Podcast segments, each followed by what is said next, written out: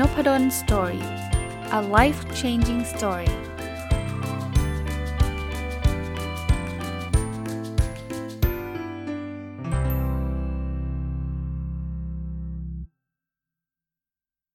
สวัสดีครับ ยินดีต้อนรับเข้าสู่นพดล story podcast นะครับ วันนี้มาต่อจากเมื่อวานนี้นะ ผมเอา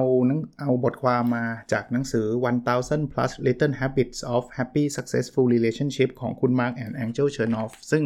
ก็เคยเล่าให้ฟังว่าเป็นหนังสือที่ผมจะค่อยๆ หยิบมานะครับ คงจะไม่ได้รีวิวรวดเดียวเพราะว่ามีบทความที่น่าสนใจอยู่เยอะแยะ แต่ผมก็ไม่ได้หยิบมาหมดนะผมก็หยิบมาเป็นบางบทความที่ผมคิดว่าตอบโจทย์ แล้วก็หลักๆ ตามสไตล์การเล่าเรื่องผมเนี่ยผมจะไม่ได้มาสรุปย่อหรอกนะผมก็เอาหัวข้อมาแล้วก็เล่าเรื่องราว หรือประสบการณ์หรือความคิดเห็นของผมซะส่วนใหญ่นะครับ วันนี้ยังอยู่กับบทความที่ชื่อว่า 40 things we need to teach our kids before they are too cool to hear our wisdom หรือแปลว่า 40 อย่างเนี่ยที่เราควรจะสอนลูกก่อนที่เขาจะไม่เชื่อเราอะนะครับ เพราะว่า ต้องบอกว่าเด็กๆนะพอโตขึ้นเขาก็จะมีความคิดของตัวเองเยอะนิดนึงนะครับสอนตอนโตจะยากกว่าสอนตอนเล็กนิดนึงนะครับในฐานะที่เป็นคุณพ่ออที่มีลูกเป็นวัยรุ่นนะกก็เข้าใจได้นะ แต่ไม่ได้อย่าไปคิดว่าอุ้ยงั้นแย่ล้วเดี๋ยวลูกเป็นวัยรุ่นลูกจะไม่เชื่อเรา ไม่ไม่ได้ถึงขนาดนั้นหรอกครับเขารักเราเขาเชื่อเราแหละ แต่ว่าเขาก็จะมีความเห็นที่แตกต่างจากเราเยอะกว่าตอนที่เขาอยู่3ขวบ5ขวบอยู่แล้วล่ะใช่ไหมสามขวบสามขวบ5ขวบเราบอกอะไรเขาก็จะฟังแหละ แต่พอโตขึ้นเขาก็จะบอกเอ๊ะมันจริงเหรอเอออะไรอย่างเงี้ยนะครับซึ่งซึ่งเอาจริงๆนะ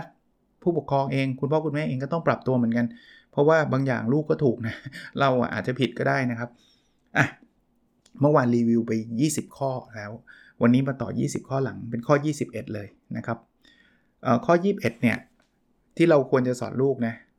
คือให้เขากล้าคิดหรือกล้าฝันอะไรใหญ่ ๆ นะครับ คือบางทีความเป็นเด็กนะเขาก็โอ้ยอันนี้มันยากไปอันนี้มันยากไป โอ้ยอย่างหนูทำไม่ได้หรอกอย่างผมคงไม่ไหวหรอก บอกเขาใหม่ บอกว่าเราสามารถตั้งตั้งความฝันความหวังของเรา ให้มันไกลให้มันสูงได้เลยนะครับ มันไม่ได้มีอะไรเลวร้ายเลยนะครับ ในการฝันว่าเราจะรวยเยอะแยะเป็นร้อยล้านพันล้าน ฝันว่าเราจะมีบ้านหลังใหญ่ ฝันว่าเราจะมีความสุขฝันฝันอะไรฝันไม่เถอะนะครับ เพียงแต่ว่า นิดเดียวคือฝันใหญ่ได้ แต่เวลาเริ่มอะอาจจะเริ่มเล็กๆนะครับ อันนี้เป็นความเห็นเพิ่มเติมจากหนังสือนะครับสำหรับผมนะผมอยากฝันอะไรฝันไม่เถอะครับ แต่ว่าไม่ใช่ว่าอุ้ยเราอยากจะรวยพันล้าน เพราะฉะนั้นเนี่ยสิ่งที่เราจะทำคือฉันจะเล่นพนันบอลเลย เอาเงินที่มีทั้งหมดไปพนันบอลก็จะได้รวยอะไรเงี้ยใจเย็นครับนะฝันได้แต่เริ่มเริ่มต้นอาจจะ start small นะครับ เราอาจจะเริ่มทำ ขายของนะครับผ่านเพจที่มันมันมันเป็นของที่ควรขายนะ ไม่ใช่พวกพวกผิดกฎหมายนี่ไม่สนับสนุนนะครับ เอาอันที่มันถูกต้องอะไรเงี้ยนะครับ อย่าเพิ่งไปแบบเปิดแกรนนะบางคนก็บอกอาจารย์ แต่บางคนเขาทำแบบทีเดียวแกรนเลยเขาก็รวยเลยก็มีครับ แต่ไอที่เจ๊งเราอาจจะไม่ค่อยได้ยินไงนะครับ ส่วนใหญ่ก็ก็มันเสี่ยงอะ high risk high return ผมเข้าใจ อย่าอย่าเพิ่งเร่งรวยแล้วกันนะถ้าถ้าถามผมนะ ผมคิดว่า ค่อยๆ รวยดีกว่า แล้วเดี๋ยวมันจะขยายไปได้เองนะครับ อันอันที่ 22 สอนเขาว่าความมหัศจรรย์เนี่ยมันเกิดขึ้นได้ทุกวันนะครับ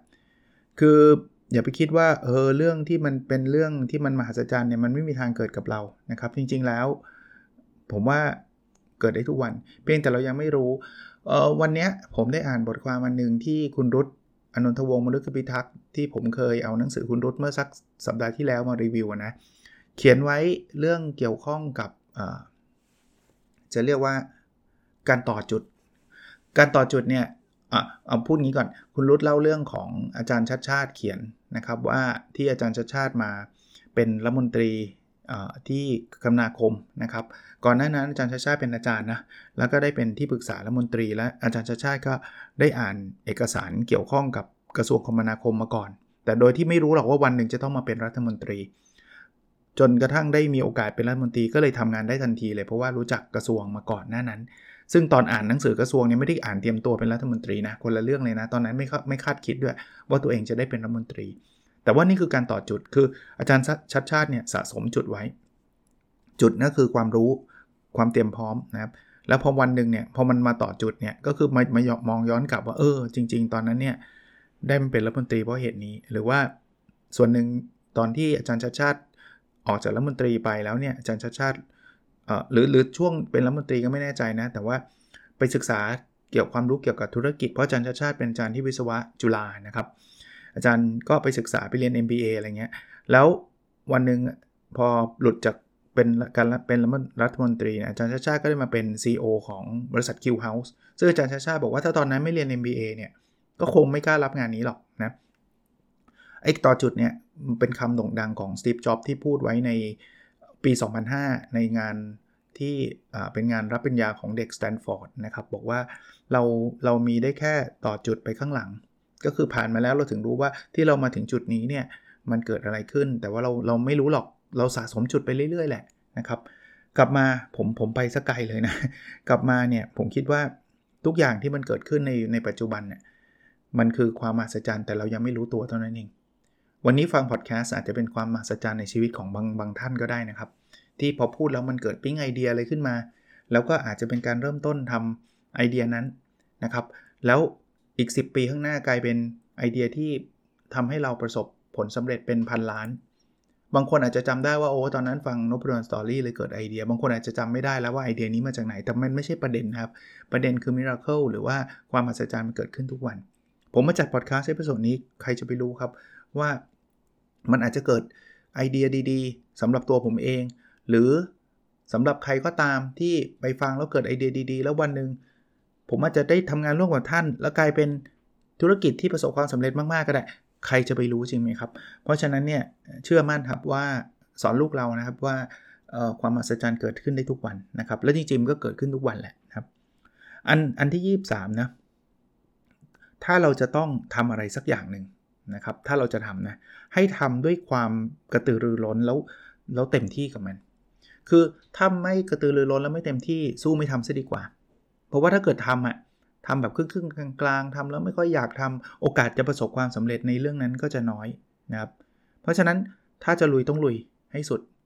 ถ้าไม่งั้นเนี่ยสู้เอาเวลาไปลุยอย่างอื่นดีกว่านะครับไปทำอันนี้ทีทำอันนั้นทีทำอันนู้นทีแต่ทำแต่ละอย่างเนี่ยกักไว้ไม่เต็มที่ไม่ไม่สุดๆเนี่ย ไม่ไม่ไม่ทุ่มเทเนี่ย ผมว่าโอกาสจะสำเร็จก็คงน้อยนะครับ อันที่ 24 นะ ให้เวลาทำอะไรให้เราโฟกัสเขาบอกว่าถ้าเรามีเวลาน้อย ซึ่งเรามีเวลาน้อย เงินน้อย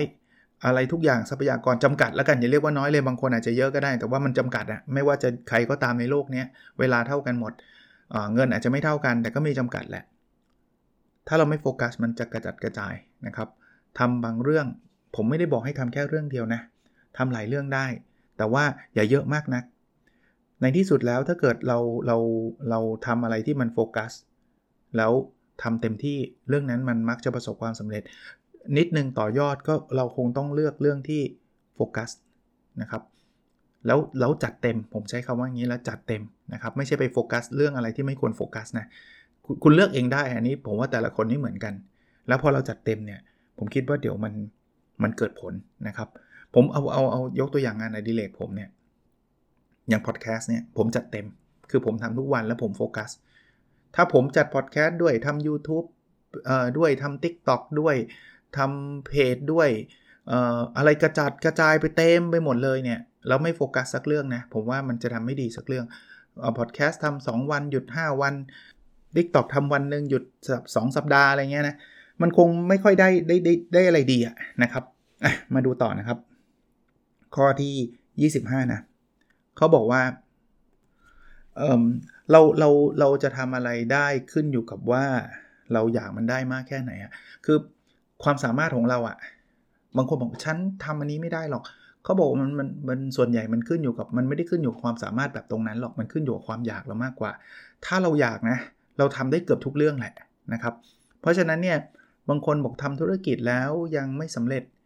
เรามีความสามารถแค่นี้จริง ๆ มันอาจจะไม่ใช่ความสามารถแค่นี้นะ ความอยากเรามีแค่นี้ คือไม่สำเร็จก็ไม่เป็นไร ฉันลองทำดูเล่นๆ มันก็ทำได้แค่เท่าที่เราทำได้อะแต่ถ้าเกิดเราบอกว่ามันต้องสำเร็จเราอยากมากๆที่จะสำเร็จ capability หรือความสามารถเราจะเราจะ match ทันที เราจะพุ่ง ผมไม่ได้บอกว่าอยากสำเร็จแล้วเราจะเก่งทันที แต่เราจะหาทางเก่งเต็มที่อะอะไรไม่รู้เราจะศึกษาเลย เราจะทุ่มเททุกทุกอย่าง นะเพราะฉะนั้นบางที limit มันไม่ใช่อยู่ที่ความสามารถนะ limit มันอยู่ที่ความอยากนะครับ อันนี้ชอบเลยนะ ข้อที่ 26 นะเขาบอกว่าเวลาเราเริ่มต้นเนะ่ยเมื่อกี้พูดไปแล้วด้วย อันนี้เขาก็สอนเอาไปสอนลูกได้นะ เราสามารถเริ่มเล็กๆได้ ฝันอะ่ะฝันใหญ่ไปเถอะ แต่เวลาเริ่มอะ่ะเริ่มเล็ก ๆ ได้ ผมถึงถึงจัดรายการผู้ประกอบการวันหยุดทุกสัปดาห์เลยไงแล้วผมก็จะบอกว่า ทำไมต้องเป็นผู้ประกอบการวันหยุดทำไมไม่เป็นผู้ประกอบการ full time ไปเลย ผมบอก full time มันเสี่ยงสำหรับผู้ที่มีภาระ คือถ้าเกิดใครเป็นลูกเศรษฐีนะ มีเงินแบบเป็นร้อยล้านพันล้าน คุณพ่อบอกว่าอลองไปเปิดธุรกิจดูพ่อให้เงิน 10 ล้าน ถ้าเจ๊งก็มาเอาเงินใหม่จากพ่อก็ได้ไอ้อย่างนี้ไม่ต้องผู้ประกอบการมันหยุดแล้วครับ อยากทำอะไรก็ทำไปเถอะ ใช้เงิน 10 ล้านหมดพ่อไม่ล้มละลาย พ่อมีหลายพันล้าน ก็เดี๋ยวก็ให้อีก 10 ล้านไปลองใช้อีกนะอย่างนี้ไม่เป็นไร แต่ว่าคนฟังผมส่วนใหญ่คงไม่ได้เข้าขายเนี้ย ส่วนใหญ่ก็จะมีอาชีพประจำมีเงินเดือน แล้วก็จะไม่ไม่ได้มีเงินแบบเหลือเฟือมากมาย แล้วก็ไม่ใช่แค่เงินนะ เรามีภาระติดตามมาด้วยผ่อนบ้านผ่อนรถ มีครอบครัวต้องดูแล คราวนี้ความฝันเรามีครับ เราอยากจะเป็นเศรษฐีร้อยล้านพันล้านนั่นแหละ แต่ถ้าจะบอกว่าเป็นผู้ประกอบการฟูลไทม์กล้าไหมครับ ลาออกจากงานที่มีเงินเดือนสักประมาณ 7-8หมื่นอะ แต่มีบ้านต้องผ่อน มีรถต้องผ่อน มีลูกต้องส่ง ต้องดูแลคุณพ่อคุณแม่อีกอะกล้าออกไหมครับ ผมว่าถึงกล้าก็เสี่ยงอะเราจะรู้ได้ไงครับออกมาทำขายสินค้าออนไลน์แล้วมันจะรวย มันอาจจะไม่รวยเลย แล้วมันอาจจะเจ๊ง แล้วตอนนั้นจะไปสมัครงานอายุเท่าไหร่ครับเขาจะรับไหมก็ไม่แน่ถูกไหมแล้วเสียงงั้นมันพังเลยมันพังไม่ใช่พังเราคนเดียวมันพังทั้งครอบครัว ผมก็ถึงบอกว่าสตาร์ทสมอลดีก็เริ่มทำมันหยุดไง เสาร์อาทิตย์อยากขายของออนไลน์ขายดินะครับ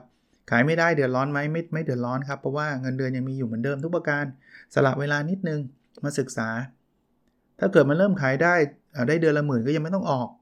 รอดูก่อน มันขายได้แค่นั้นอะ่ะ มันก็จะได้เรียนรู้ว่าเออถ้าออกมาซวยเลยนะ จากเงินเดือน 8 0 0 0 0หรือเดือนละหมื่นอย่างเงี้ย แต่ถ้าเกิดมันขายได้เดือนละแสนเนี่ยเริ่มคิดได้ละเฮ้ยมากกว่าเงินเดือนแล้วนะเว้ยแต่ก็อย่าเพิ่งรีบออกนะส่วนตัวผมผมแนะนำว่า เพราะว่ารีบออกมาเดี๋ยวมันเดือนละแสนมันแค่เดือนเดียวไงมันเกิดคิดเป็นเป็นกระแสขึ้นมาขายดิบขายดี แต่ขายได้เดือนเดียวเดือนต่อไปหรือเดือนละ 2,000งี้ซวยอีกเหมือนกันนะศึกษาให้ชัดๆโอ้โหอาจารย์มันขึ้นทุกเดือนเดือนละเท่าหนึ่งเท่าหนึ่งเท่าหนึ่งทุกเดือนตอนนี้จะเดือนละล้านล้วอะถ้าตอนนั้นคิดว่ามันมันเหมาะสมแล้วเราออกมาถ้าขายไม่ได้เราก็จะมีเงินเก็บพอสมควรเนี่ยก็ก็ก็ตัดสินใจได้นะครับสตาร์ทสมองนะสอนลูกๆได้นะครับ ข้อที่ 27 นะ เขาบอกว่าในในเดือนหนึ่งสักครั้งหนึ่งนะครับ ให้เราเซตเวลาสำหรับการเฉลิมฉลองความก้าวหน้าของเรา เด็กๆก็ได้นะครับ บางทีมันมันวิ่งตลอดเวลามันลานะหยุดหยุดสักเดือนละครั้ง หรือสัปดาห์ละครั้งก็ได้นะตอนนี้นี่ผมเพิ่มให้ เราเรียนมาเหนื่อยเนี่ยมันมีอะไรก้าวหน้าไปบ้าง วิชานี้เราทำเสร็จก็ฉลองนะครับอันนี้เตือนตัวเองด้วยนะเพราะตัวเองก็ไม่ค่อยได้ทำบางทีเราแบบทำงานอะไรบางอย่างเสร็จอะ มันมันอาจจะต้องหยุดแล้วก็ฉลองบ้างนะครับบางคนบอกอาจารย์ไม่ต้องกลัวเรื่องฉลองครับ ผมฉลองทั้งๆทที่ยังไม่ได้ทำอะไรเลย อันนั้นก็เกินไปนะครับ เอาเอาที่วันสำเร็จอะสำหรับคนที่เป็น workaholic นี่จำเป็นมากนะครับต้องหยุดบ้างนะครับต้องหยุดบ้าง คิดซะอย่างนี้นะว่าการหยุดคือการทำงานอันหนึ่ง มันเป็นหน้าที่เราแล้วมันสำคัญด้วย มันคือส่วนหนึ่งของงาน ถ้าใครเป็น workaholic เนี่ยพอหยุดแล้วมันมันอดไม่ได้มันรู้สึกว่ามัน waste time มันทำมันเสียเวลาโดยใช้เหตุไม่ไม่ครับ การหยุดคือหนึ่งในกระบวนการ เรียกว่าเป็นงานงานหนึ่งก็แล้วกันที่เราต้องทำนะครับ ก็เซเลเบตบ้างนะครับฉลองเฉลิมฉลองบ้างนะครับ ข้อที่ 28เนาะความเห็นของคนอื่นไม่จำเป็นต้องเป็นความจริง คือหลายคนเนี่ยสอนลูกเราได้นะครับว่าหลายคนเนี่ยที่เราไม่ได้ไปไหนเลยไม่ได้ทำอะไรเลย เพราะเรามัวแต่ฟังความเห็นคนอื่นมากจนเกินไป ขีดเส้นใต้คำว่ามากจนเกินไป ผมไม่ได้บอกห้ามฟังเลยไปถูพิดตาใครพูดอะไรฉันไม่ฟังทั้งสิ้น ฟังได้ครับ แต่ถ้าเกิดคุณเอาแต่ฟังอะคุณจะไม่ได้ทำอะไรสักอย่าง คุณลองจะทำสตาร์ทอัพก็จะมีคนบอกว่า เฮ้ยเจ๊ง ฉันเห็นมาแล้ว คนนั้นทำเจ๊งอ่าคุณอยากจะออกมา เป็นคุณอาจจะเขียนอยากจะเขียนหนังสือก็จะมีคนบอกโอ้ให้รู้ไหมเขียนหนังสืออะในประเทศเราเนี่ย คน 90%อะขายไม่ออก มันจะมี opinion พวกนั้นเลย ใช่ครับมันหลายอย่างเป็นความจริง แต่ว่ามันก็เป็นความจริงของเขาอะมันอาจจะไม่ใช่ apply ได้กับเรา ผมไม่ได้บอกว่าปิดหูปิดตาไง ฟังได้รู้ได้ศึกษาพัฒนาได้ แต่มันไม่ได้แปลว่าอ๋อถ้างั้นเราไม่ทำดีกว่า ถ้าเราฟังทุกคนพูดเราจะไม่ได้ทำอะไรสักเรื่อง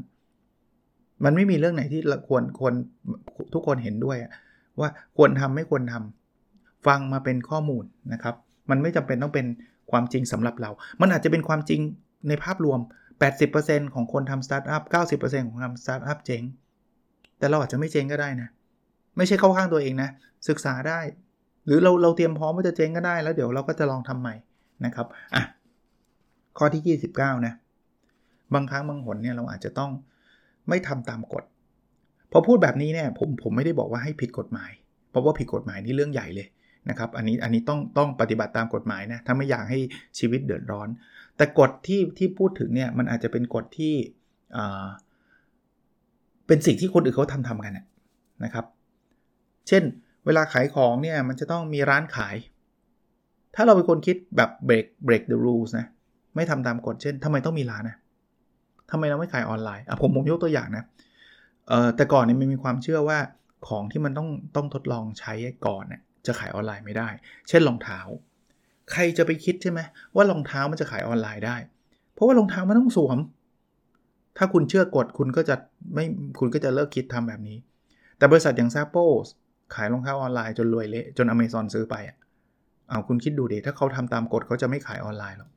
ตอนนี้คุณลองลองคิดดูเดว่า ตอนนี้มันมีความเชื่ออะไรบ้างครับ ที่มันจะต้องเป็นแบบนี้เท่านั้นนะคุณลอง challenge กฎพวกนั้นดู ท้าทายกฎพวกนั้นดูนะครับ เน้นไม่ได้หมายความว่างั้นอ๋ออาจารย์เราไม่ต้องทำตามกฎหมายกันดีกว่า เรามา challenge กันดีกว่า อันนั้นอันนั้นเยอะไปนะครับมากเกินไปนะครับข้อที่ 30นะตัวเราคนเดียวเท่านั้นนะที่จะรู้ว่าอะไรที่มันสำคัญและอะไรที่ไม่สำคัญ คือบางทีความความสำคัญเนี่ยชอบมาจาก opinion เหมือนกัน มาจากความคิดเห็นคนอื่น เรื่องนี้สำคัญนะเธอ เธอต้องทำเฮ้ยเรื่องนี้ไม่สำคัญไม่ซีเรียสไม่ต้องทำก็ได้ ฟังได้ ผมเน้นอีกทีฟังได้ แต่เรามาคิดมีเราคนเดียวเท่านั้นที่จะรู้ว่าเรื่องนี้สำคัญหรือไม่สำคัญนะครับ ข้อที่ 31 ให้เรารับฟังเสียงภายในของเรา สัญชาตญาณของเรา คือคือเรื่องนี้เนี่ยมันจะมีหนังสืออยู่ 2 ค่ายเลย ผมอ่านหนังสือมาก็เยอะพอควรนะหนังสือแนว how to พัฒนาตัวเองนะ ค่ายหนึ่งก็คือ เฮ้ย คุณอย่าไปฟัง สัญชาตญาณคุณมั่งมากนัก คุณต้องใช้ข้อมูลเยอะๆ เพราะว่ามนุษย์เราเนี่ยมันมีความลำเอียงบางทีเนี่ยคิดว่าใช่เนี่ยมันคิดเข้าข้างตัวเอง อันนั้นก็จริงส่วนหนึ่ง มนุษย์เราเป็นแบบนั้นก็จริง แต่ว่ามันก็มีหนังสืออีกค่ายหนึ่งก็บอกว่าจริง ๆ สัญชาตญาณเนี่ยนะมันมาจากข้อมูลแหละ แต่มันเป็นข้อมูลที่สะสม เก็บอยู่ในสมองเราตลอดเวลา แล้ววันหนึ่งเนี่ย พอบอกว่าทำธุรกิจนี้ดีไหมเนี่ยลึกๆ เรารู้สึกว่ามันมันต้อง work แน่ๆเลยลึกๆเนี่ยคำว่าลึกๆ มันแปลว่าอะไรเราอธิบายไม่ถูก แต่มันอาจจะเกิดจากประสบการณ์สะสมที่มันติดอยู่ในหัวเรา ที่มันใส่เข้ามาแล้วสมองเรามันแบบ supercomputer อะมันเอา information ที่เราเก็บมาเป็น 10ๆ ปีอะซึ่งเราก็ไม่รู้ information จากตรงไหนบ้างแต่สมองเราเก็บไว้เนี่ยเอามาประมวลผลแล้วมันออกมาเป็นสัญชาตญาณว่า มันจะต้อง work หรือบางอย่างเนี่ยเราจะคิดเลยว่าไอ้เนี่ยดูทุกอย่างมันดีหมด แต่มันไม่ work ว่ะ มันต้องไม่เวิร์กอะ ผมกำลังบอกว่าเรา balance ได้นะครับ คือคืออย่างน้อยๆเนี่ยให้เรารับฟังทั้งสองฟากนะครับ ทั้งสองฟากข้อมูลแน่นอนจำเป็นต้องมีตัดสินใจใช้อารมณ์ล้วนๆก็อาจจะพังได้ แต่บางอย่างต่อให้ข้อมูลมันดูแล้วมันดูโอเคหมด แต่ถ้าสัญชาตญาณมันดูไม่ค่อยไม่ค่อยโอเคเนี่ย ฟังด้วยนะครับ ฟังสัญชาตญาณนะมันจะมี feeling บางอย่างว่าเรารู้สึกว่าบอกไม่ถูกว่ะ คือทุกอย่างมันดูดีไปหมด แต่ว่าเราไม่ชอบเลยอะหยุดหยุดฟังบ้างนะครับ หยุดฟังบ้าง อันนั้นคือ คือสัญชาตญาณที่เขาเตือนเรานะครับ สมองเราก็เป็น supercomputer นะครับ อันที่ 32 นะครับเขาบอกว่าให้เรายอมรับสิ่งที่มันไม่ perfect ไม่สมบูรณ์แบบ เด็กๆเนี่ยเราสอนเขาง่ายเราบอกเขาเลยนะครับว่าโลกเราไม่มีอะไร perfect นะไม่ได้ทำให้เขารู้สึกแย่กับโลกหรือท้อนะแต่ว่าถ้าเขาเติบโตมาเป็นเด็กที่ต้องการความสมบูรณ์แบบเขาจะเป็นเด็กที่มีความทุกข์เยอะมากนะครับ เราต้องยอมรับหลาย ๆ เรื่องนะครับว่าชีวิตเรามันก็อย่างนี้แหละ มันอาจจะมีอะไรที่เราคาดหวัง แต่มันไม่ได้เป็นไปอย่างที่เราคาด มันอาจจะมีอะไรที่เราอยากได้แต่เราก็ไม่ได้ นะครับ เพราะฉะนั้นยอมรับ imperfection นะคือความไม่ perfect ความไม่สมบูรณ์แบบ และชีวิตมันจะมีความสุขมากขึ้น อันนี้ผมว่าเป็นบทเรียนที่ดีมากๆนะครับ เพราะว่าบางคนเนี่ยโอ้โหมีชีวิตอยู่ยาวยาวไกลกับสิ่งที่แบบเซตมาตรฐานไว้สูงมากนะครับ 33 นะครับ ให้สอนลูกเราว่าทุกการผิดพลาดทุกความผิดพลาดเนี่ยมันคือการก้าวไปข้างหน้าอีกก้าวหนึ่งบางคนบอกมันมันมันไม่จริงอาจารย์ ผิดมันมันคือถอยหลังด้วยซ้ำอย่าคิดแบบนั้น ทุกครั้งที่เราจะไปจากจุด A ไปจุด B สมมุติว่าจุด B คือจุดที่เราสำเร็จจุด A คือจุดเริ่มต้นนะวันนี้ที่เราอยู่เนี่ย มันไม่ได้เป็นลีเนียมันไม่ได้เป็นเส้นตรง คุณลองนึกภาพที่มันเป็นถนนที่คดเคี้ยวเวลาขึ้นเขาก็ได้ครับ แล้วเวลาขึ้นเขาไม่ใช่ขึ้นพวดตรงไปแบบนั้น แล้วเราสังเกตนะ ถ้าเขาตัดถนนขึ้นพวดไปแบบนั้นเป็นไงครับ คุณขึ้นไม่ได้หรอกเพราะเขามันชันมาก เขาจะมีเขาที่แบบ โอ้โหโค้งไปโค้งมาเวียนไปเวียนมาเป็นพันโค้งเห็นไหมถ้าใครขับรถหรือเคยนั่งรถขึ้นเขาคุณจะเห็นเลย บางอย่างเนี่ยดูเหมือนกับว่าเราขับไปหนีจุดหมายเราด้วยซ้ำเคยสังเกตไหมครับ เวลาขับรถขึ้นเขา ถ้าไม่ไม่ไม่เคยนะวันหลังสังเกตนะครับ เรารู้นะว่ายอดเขามาอยู่ตรงนี้แต่ทิศทางการขับเราบางทีมันดูเหมือนกับขับลงเขาด้วยซ้ำแต่ว่านั่นคือเส้นทาง เดี๋ยวมันก็จะกลับมาขึ้นไปเรื่อยๆ เพราะฉะนั้นความผิดพลาดมันก็เหมือนทางขึ้นเขาแบบนั้นนะครับ หนังสือไม่ได้พูดถึงทางขึ้นขึ้นเขาเลยนะ อันนี้ผมผมนึกขึ้นมาได้แล้วผมก็ยกตัวอย่าง บางครั้งมันดูเหมือนกับว่าเราทำแล้วมันไม่เวิร์กทำแล้วมันไม่ใช่ แล้วก็เราก็จะท้อใจว่าฉันไม่ได้ไปไหน คุณคุณมาไกลมากแล้วครับ คุณมาจนถึงจนถึงทางที่ถ้าขึ้นเขาก็อาจจะมาครึ่งทางแล้ว แต่มันเป็นช่วงจังหวะเส้นทางที่มันอาจจะพาเราลงเขาอยู่ ซึ่งเดี๋ยวมันจะต้องเป็นทางต่อไปแล้วมันจะขึ้นถ้าคุณคุณมีทางเดียวที่คุณจะไม่ถึงยอดเขาคือคุณหยุดรถแล้วคุณเลิกอะ่ะแล้วคุณกลับรถอะ่ะแล้วคุณบอกไม่ขึ้นแล้วอะ่ะนั่นแหละเป็นทางเดียวที่จะไม่ถึงยอดเขา ถ้าคุณยังขับต่อไปเดี๋ยวมันก็จะค่อยๆ ปรับไป มันก็จะค่อย ๆขึ้นไปนะครับ ข้อที่ 34 นะบอกทุกวันเนี่ยมันคือการเริ่มต้นใหม่ ข้อนี้ผมชอบนะเป็นการให้กำลังใจนะครับเริ่มต้นตอนเช้ามาตื่นเช้ามาคิดเลยวันนี้คือวันใหม่ เพราะฉะนั้นเนี่ยสิ่งดีๆ ในชีวิตเราสตาร์ตตั้งแต่วันนี้เป็นต้นไปเขาเขาเรียกว่า clean slate เข้าใจคำว่า clean slate ไหมศัพท์ภาษาอังกฤษก็คือแบบมันมันแบบไม่มีอะไรติดค้าง เราเริ่มต้นใหม่ได้เสมอในทุกๆวัน ก็นี่นี่เอามาก็บอกว่าเป็นสิ่งที่ควรจะสอนเด็กเนี่ยพูดไปพูดมาเนี่ยผู้ใหญ่ก็ควรคิดนะในลักษณะแบบนั้นบางทีผู้ใหญ่ตัวดีเลย เด็กเนี่ยสังเกตไหมไหนๆพูดแล้วเด็กทะเลาะกันเนี่ยพวกนี้เขาไม่มีอะไรกันแล้วนะ ยิ่งเด็กๆเลยนะ เด็กอนุบาลเด็กประถมเนี่ยพวกนี้วนเล่นกันเฉยเลยไอ้เราก็รู้สึกว่าโอ้โหมันเพิ่งทะเลาะกับเพื่อนไว้เดี๋ยวมันจะต้องแบบงอนกันเนี่ยไม่ครับเด็กนี่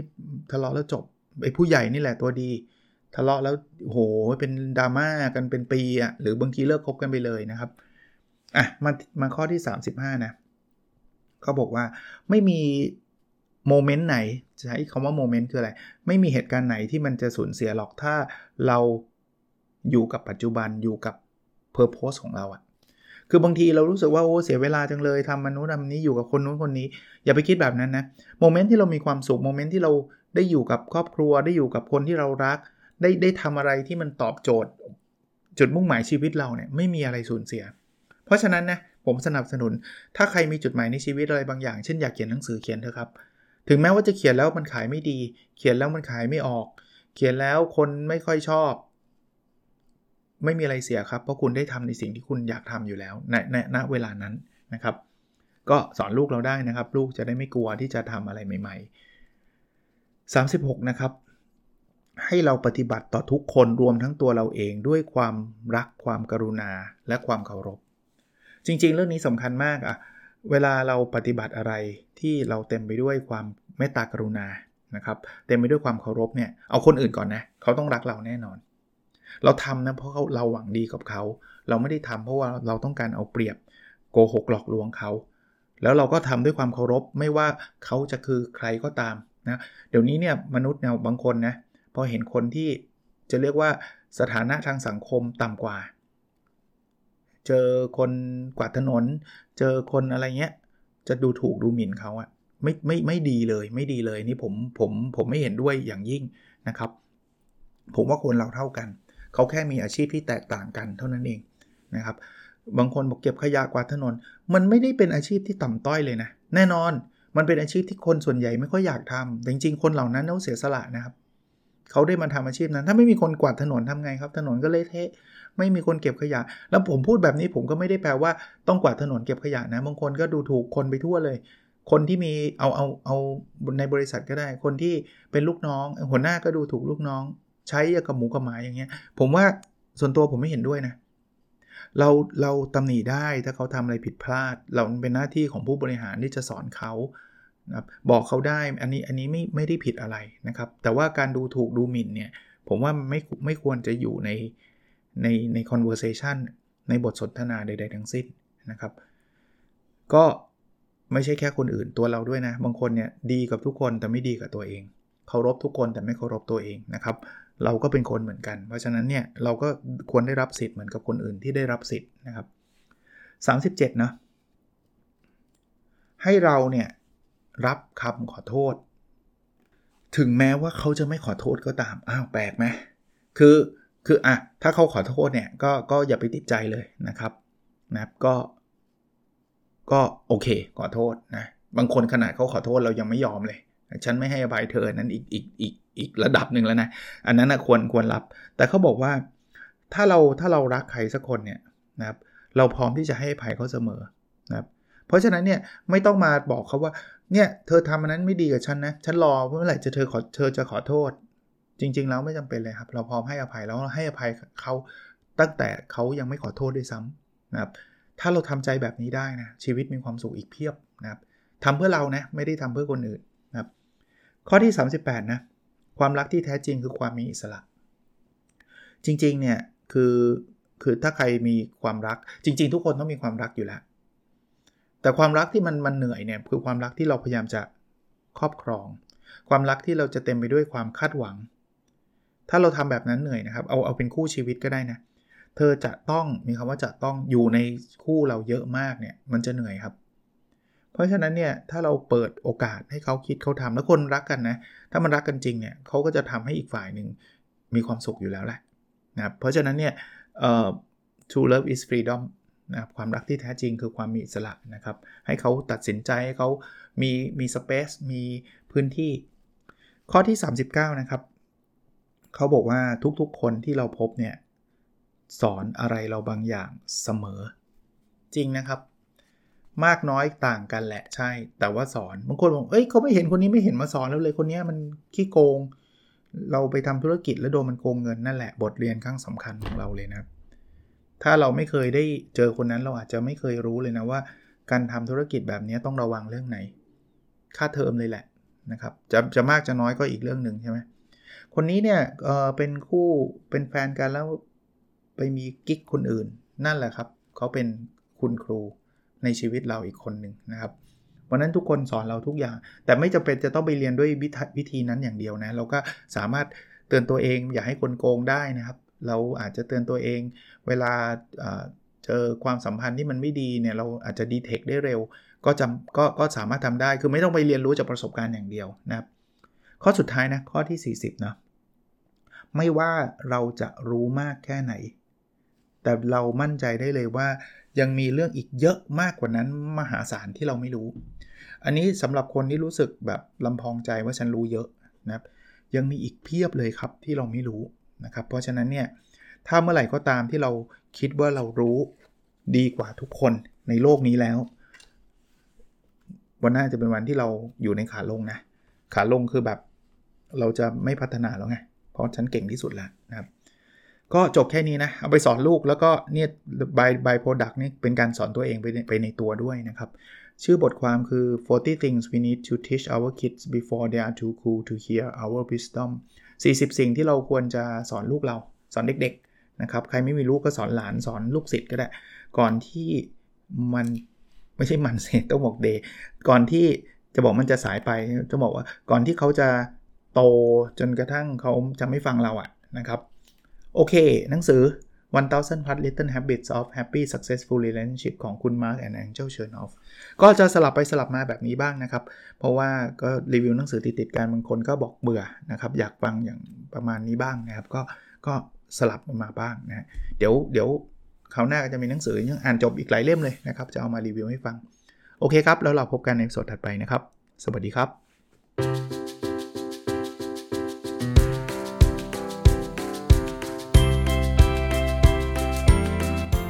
n o p a d o n Story a life changing story